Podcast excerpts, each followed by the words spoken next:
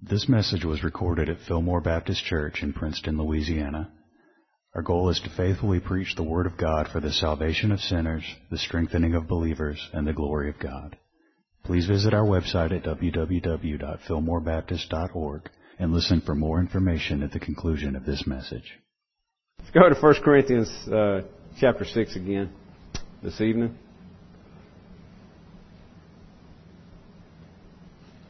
First Corinthians chapter six.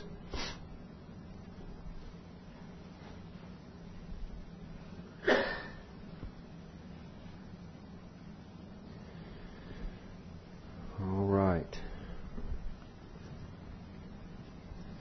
Let's pray. Heavenly Father, we love you. And Lord, um, again, we thank you. Thank you for loving us. Thank you for blessing us with a knowledge of you and blessing us with salvation.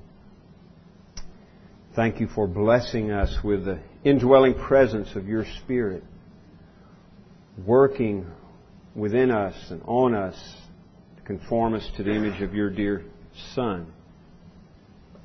Lord, thank you for your Word and the sanctifying effect that it has on our souls. And Lord, we pray as we prepare to uh, to read and consider this passage tonight, that you use it to that end. Lord, sanctify us by your truth. Your Word is truth.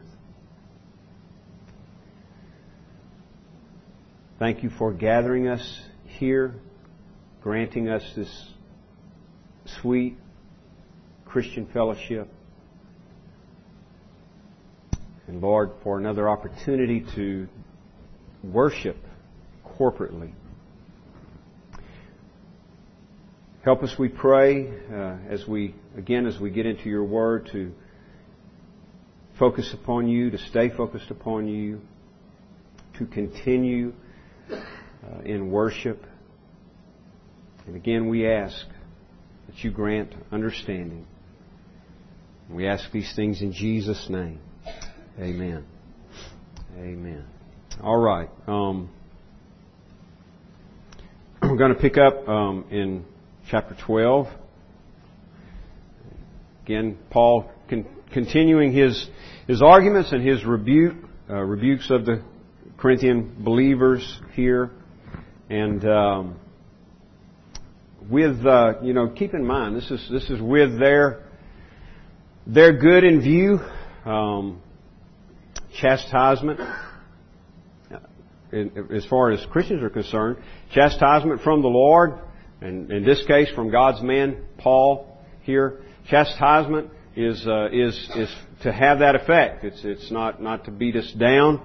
Paul's intention here not was not to beat them down, but to build them up, edifying. In fact, that's going to be right at the heart of one of uh, the very things uh, that he's he's. Um, He's he's finding wrong here, or, or one of his complaints against them, or indictments against them, is that they're not um, they're not engaged in edification, and he wants to edify them, and he wants them to edify one another. I'm going to go ahead and read uh, verses twelve through twenty to the end of the chapter there, and then uh, and then we'll pick up the discussion where we left off this morning. Verse twelve, all things are lawful for me, but not all things are helpful. All things are lawful for me, but I will not be enslaved by anything. Food is meant for the stomach, and the stomach for food. And God will destroy both one and the other. The body is not meant for sexual immorality, but for the Lord. And the Lord for the body. And God raised the Lord and will also raise us up by His power. Do you not know that your bodies are members of Christ? Shall I then take the members of Christ and make them members of a prostitute? Never. Or do you not know that he who is joined to a prostitute becomes one body with her? For as it is written, the two will become one flesh. But he who is joined to the Lord becomes one spirit with him. Flee from sexual immorality. Every other sin a person commits is outside the body. But the sexually immoral person sins against his own body. Or do you not know that your body is a temple of the Holy Spirit within you, whom you have from God? You are not your own, for you were bought with a price. So glorify God in your body. A couple of things here um, as we get started here. Um, we we were talking this morning about their their identity crisis, crisis, forgetting who they are. They forgot who they were in Christ. They weren't acting like children of the kingdom. They were acting like children of darkness, children of the world. They were, as we've seen, uh, moving through these chapters, they were, they're in pursuit of worldly wisdom rather than treasuring the true wisdom, that which is of God, the, the gospel, the Christ-centered um, uh, message of God, the gospel, the crucified, the message of the crucified Savior. And they've begun to act again in, in ways that are more consistent with their former life, that is, with pre-salvation. The evidence of that is, is in their schisms, for example. And as we saw this morning, their their their willingness to, their selfishness in, in, in their willingness to um, take brothers and sisters to court rather than to suffer Um, wrongdoing themselves. In other words, they're esteeming self above others instead of the other way around, um, which would be the, the, the Christ-like way to operate. So in all of this, they're showing signs that they're forgetting who they are. And they're identifying more with the world and with their, their former life than, than they are with Christ and the new, the new life that they have in Christ. And so, At the at the heart of that, and I think um, usually at, at at the at the core of this, these, when we experience these same problems, is forgetting where ownership lies. So it's just like this morning when I was talking about the "I have rights" mentality. You know, we we tend to think. I mean, that's just where we default. You know, it's all about me, and I've got rights, and I've got, you know, my way of doing things and certain things that I deserve and so forth.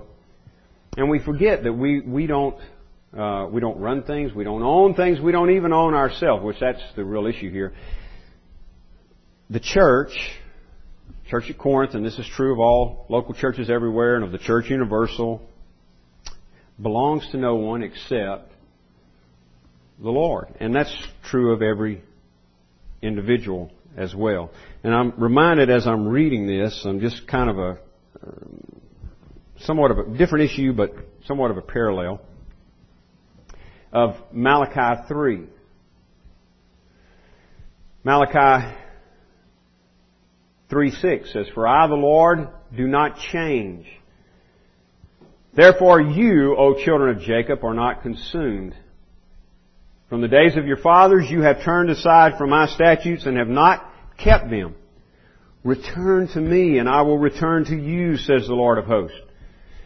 But you say, how shall we return? Will man rob God? Yet you are robbing me." Now that's that's God through through the prophet Malachi, asking a rhetorical question here to make a point. Will a man rob God? And they're probably all thinking at this point, well, we we don't rob God. We, we don't steal from God. What does he mean, rob God? Well, he explains, "Yet you are robbing me. But you say, how have we robbed you? In your tithes and contributions." So they were withholding their tithes and offerings, and God says to them, you, you are robbing me because you are withholding something that is mine. Now, that's the issue there, I think, in Malachi. In other words, God doesn't need our money. He didn't need their money.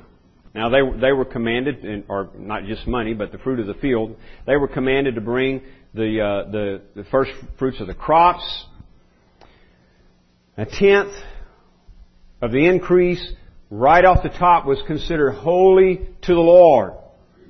It belonged to God. And they were withholding that. And so God says, rightly so, you're robbing God. You're, you're withholding something that is rightfully mine. It belongs to me. Now again, that's the issue.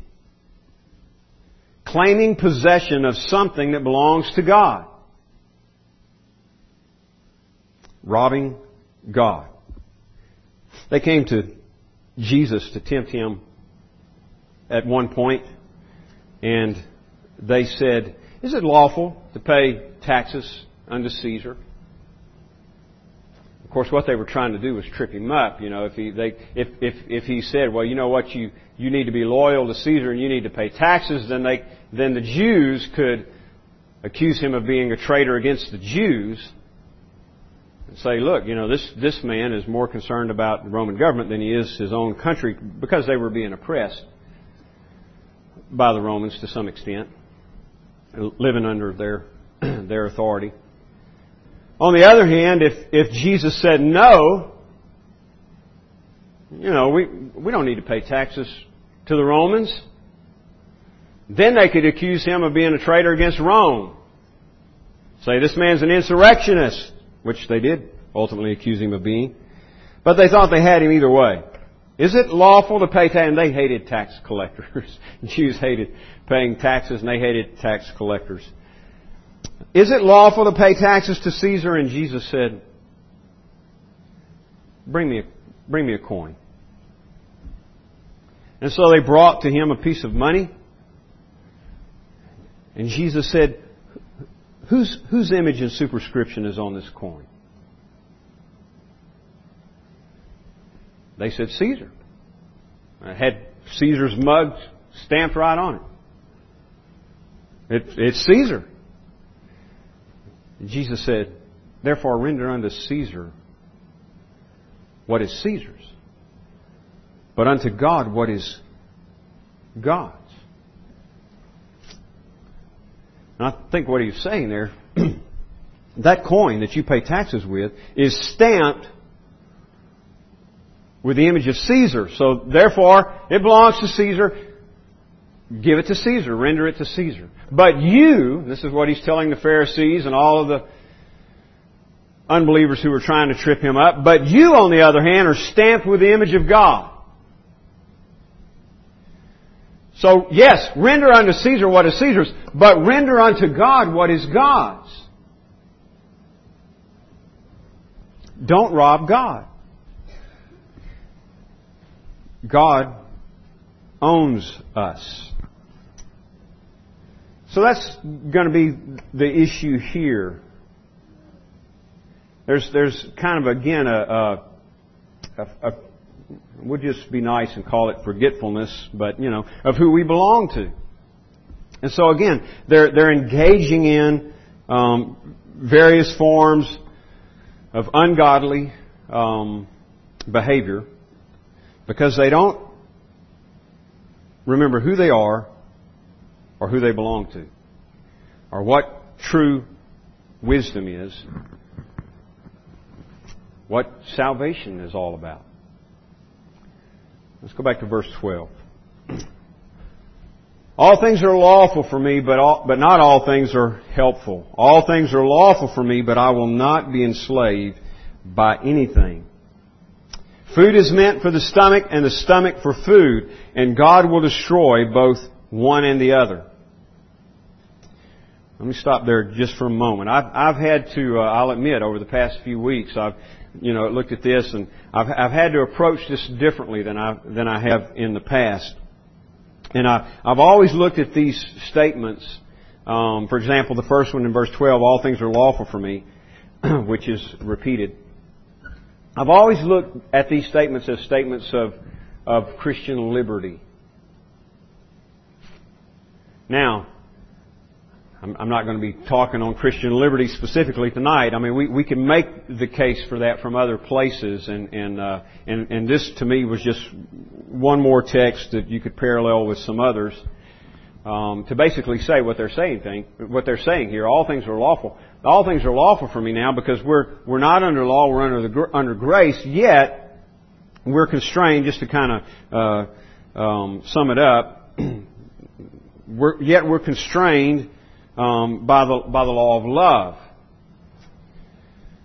so that we act in ways that are edifying, even though um, we could say all things are lawful. So some things might be lawful, but they might not be edifying, and that's what governs us. Love. Well, I still think. Um, as I said, that there's that's true, but I would have to go to other places, I think, to, to show that out, which we're not going to do tonight. I'm only mentioning it here because I want to I want to give you a different way of looking at it. There seems to be a, a pretty much a consensus on uh, with some of the, the the commentators that I've been reading, based upon the structure of the the text here, and and and it's. And you can even go back and compare some of the passages we've already read. This this this makes sense to me um, because of the way that Paul is using irony in, in these verses, and uh, and his rhetorical questions and, and repeating things that they say. There seems to be a consensus here that many of these statements are actually um, mottos, if you will, you know, statements that the Corinthians would use to to kind of uh, back up their immorality, their their view. So, for example, if if if you're if you're looking at a, a an English Standard Version, I'm not sure about some of the others, but you will see quotation marks here, and that's the reason they're there. In other words, like that first statement, "All things are lawful for me." Uh, in the E S V is in quotation marks. So in other words, what Paul is doing is quoting something they say. He's not saying this is this is how it is, all things are lawful for me, but he's saying, just to paraphrase it, you say all things are lawful for me. But, then Paul re- replies, not all things are helpful. You say all things are lawful for me. This, this is a phrase that they commonly said. But, he, he responds again, but I will not be enslaved by anything. You say food is meant for the stomach and the stomach for food. But, Paul answers again, God will destroy both one and the other. So, so you kind of get the picture there. He's, he's, he's quoting um, sayings that they are used to reciting to um, to, to uh, back up their, their, their position. We've talked a little bit about this already, um, and this is why you see, uh, I think, so much of, of the immorality that he's referring to here, because they're making such a separation between the body and spirit. And so they can more or less justify immorality in the body because they don't see it as having anything to do with their spiritual state. So in the body, all things are lawful for me, therefore I can visit temple prostitutes. All things are lawful for me, so therefore a man can have his father's wife in sexual relationship, and the rest of the church can put their stamp of approval on that. Because all things are lawful in the body. What you do in the body doesn't affect your spiritual state. Food is meant for the stomach, and the stomach for food. So again, just a justification for overindulgence. So all of these things are, are sayings of the Corinthians justifying their immorality. All things are lawful for me. And Paul is answering these statements. So again, verse twelve. All things are lawful for me. The idea is you say. But, Paul says, not all things are helpful. He repeats the saying again. All things are lawful for me. But, he says in response, I will not be enslaved by anything. So, he's saying, okay, you want to say all things are lawful? But here's the problem. Not all things are helpful. Not all things are helpful. And what you, what you ought to be engaged in are things that are helpful. All things are lawful, you want to say, but here's the deal. I'm not going to be enslaved to anything, Paul says, and that's the problem. You are giving yourselves license to do all things, and in the process you're being enslaved to different manifestations of sin. Food is meant for the stomach, the stomach for food, but Paul says, look, God will destroy both one and the other. Now he gets down to the way things are supposed to be. The body is not meant for sexual immorality. Again, they're using the sayings above to justify the immorality that they're engaging in. Now, Paul says plainly, the body is not meant for sexual immorality, but for the Lord. So, you, you think what you do in the body has no bearing on your spiritual state. I'm telling you, the body is not for those things. The body is for the Lord. And the Lord for the body. Verse fourteen, and God raised the Lord and will also raise us up by His power. And by the way, how did He raise the Lord? Bodily. Right? And Paul is saying He's going to raise us up bodily. Now, verse fifteen. Do you not know that your bodies are members of Christ? Shall I then take the members of Christ and make them members of a prostitute? The body's for the Lord, Paul says. Now, the Corinthians are going,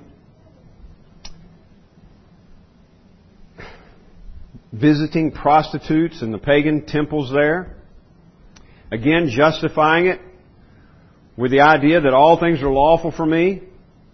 You know, I'm, I'm, I'm, I'm saved. I'm right with God. Spiritually speaking, I'm, I'm spiritual. You remember, we dealt with that early on. You know, Paul had to, had to talk about what true spirituality was about. But in their thinking, they are spiritual, and now they're, they're above this worldly existence, so to speak. And so we can do these things in the body, and it doesn't affect us spiritually. Paul says, don't you know that your bodies are members of Christ? It's, it's not just your, your spirit that is joined with Christ. It's not just your spirit that, uh, the immaterial part of you that God owns and has claim on. It's your bodies as well. Your bodies are members of Christ. Shall I then take the members of Christ and make them members of a prostitute? Never, Paul says. I mean, he's, he's trying to show how, how absurd that is. Or do you not know, verse sixteen, do you not know that he who is joined to a prostitute becomes one body with her? He's pulling this truth from um, Genesis two. When Adam said, she's now, you know, bone of my bone, flesh of my flesh. This cause a man shall leave his father and mother, cleave unto his wife, and the two shall become one flesh. Paul says, don't you know? Don't you know that whoever is joined to a prostitute becomes one body with her? For as it is written, and he quotes from Genesis here, the two shall become one flesh. But he who is joined to the Lord becomes one spirit with Him. Flee from sexual immorality. What he's saying is the body is, belongs to the Lord. The body is for the Lord. So you don't take what belongs to the Lord and join it to a prostitute. As a matter of fact, the verb there in, in chapter fifteen, I'm, I'm sorry, verse fifteen, um, shall I take? Shall I then take the members of Christ and make them members of a prostitute? That, the verb for take there is the idea of take away. Take away. So, so literally, um, it's, it's the idea you take it away from Christ and make it a member of a prostitute.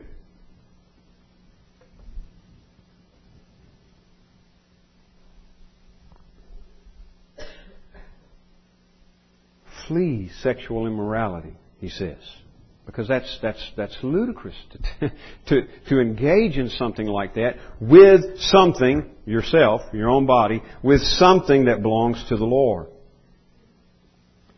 Flee from sexual immorality. That's uh, um, that's essentially the same advice that he gives uh, Timothy in his letter to Timothy, and and it's it's. That's great advice. I mean, it's, it's uh, you know, it's not uh, get stronger, endure it, or anything else. Run from it! That's, that's the right response to, to sexual immorality, right? Just, just get away from it. Don't, don't even put yourself in a place of temptation. Um, just, a, just a little application there. Uh, um, Men and ladies, I started to say guys because, you know, that's, that's naturally the way I think, but because um, don't put yourself in a position to be tempted with sexual immorality. I don't care if it's um, with a, uh, a living woman or if it's in some visual form, such as on the Internet, magazines, whatever. Don't even put yourself there. Flee from it. That's what Paul says. Run from it. Get away from it. Your body belongs to the Lord. And, of course, if you're married, we know from the next chapter, your body uh, belongs to your wife, or for the women, your body belongs to your husband.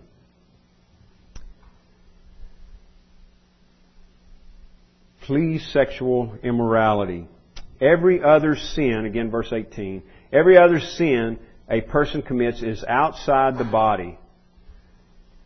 But the sexually immoral person sins against his own body.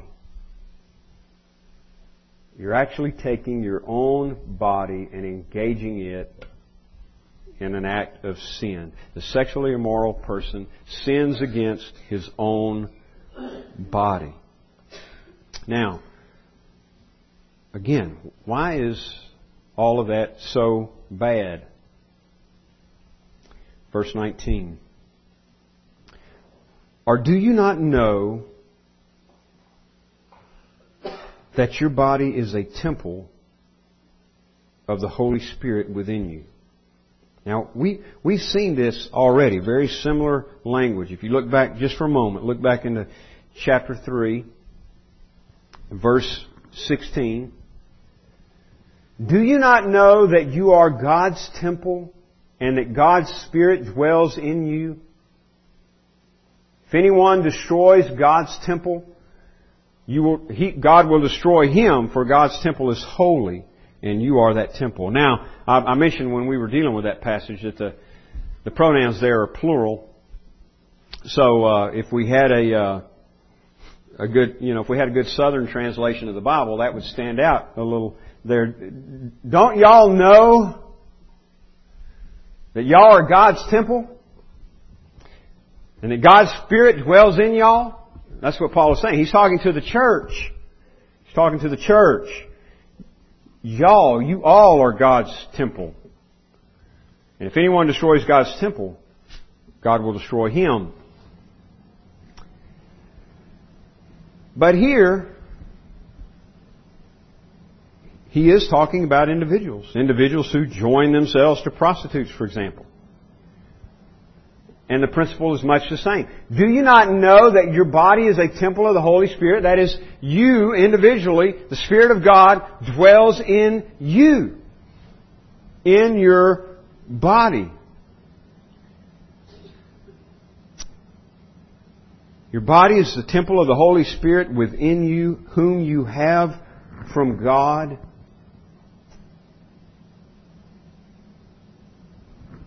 You are not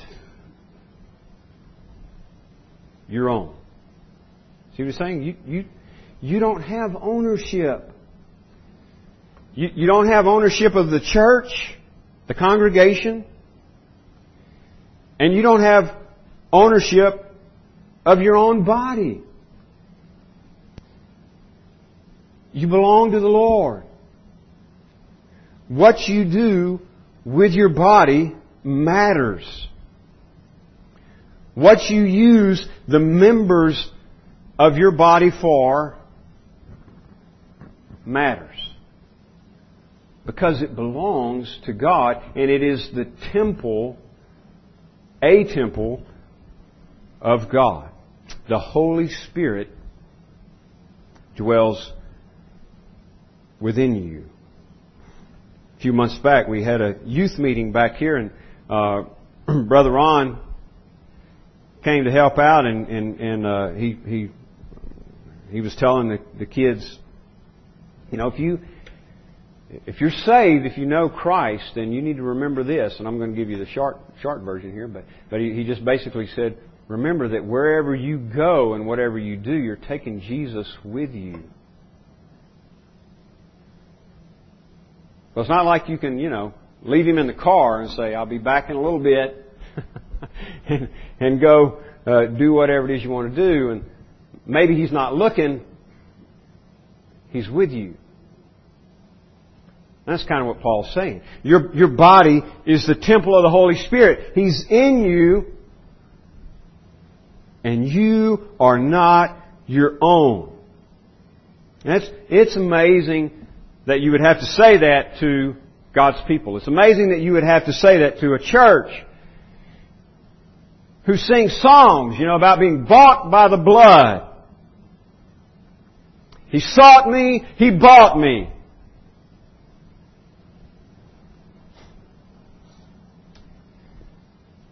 But Paul had to say it to them, and we have to be reminded of it too. You're not your own. Verse twenty, for you were bought with a price. Now we're back to the exhortation that we ended with this morning.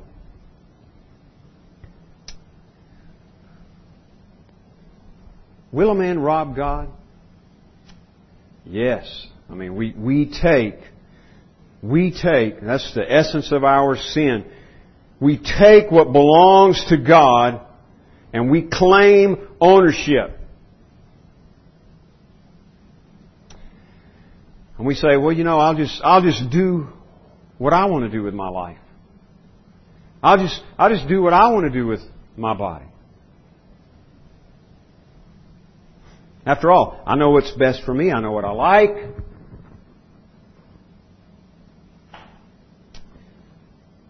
And we rob God.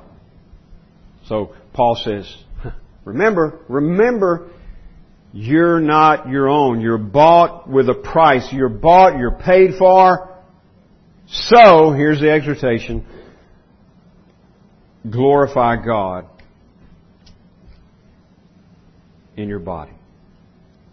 That's, that's what we're here for, to glorify Him. We belong to Him. He has possession. We're His. He bought us.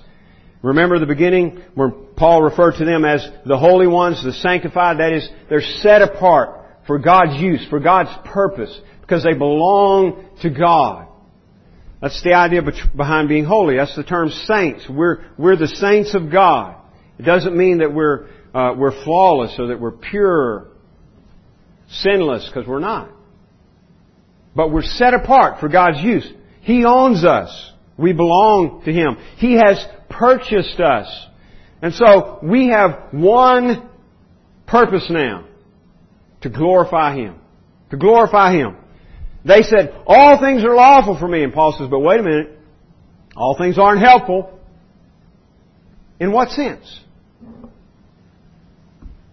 In, in the mission, in the purpose, to glorify God. We do. We have we have a we have much liberty in Christ. Lord willing, as we move through the, the next chapters, we'll have to discuss that because Paul deals with it. We've got a lot of liberty in Christ. But the primary goal is to glorify God. That's what sets the agenda. So it's not just, what can I do now, or what can I get away with now, or, you know, all things are lawful for me. It's what can I do now to glorify Him?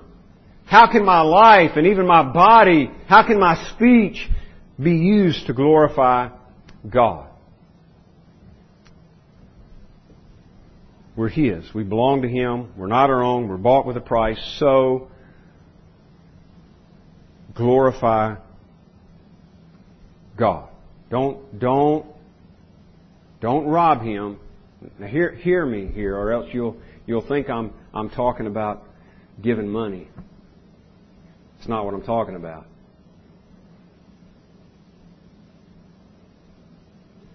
I'm talking about stealing yourself. Don't, don't rob God. Don't take what's His.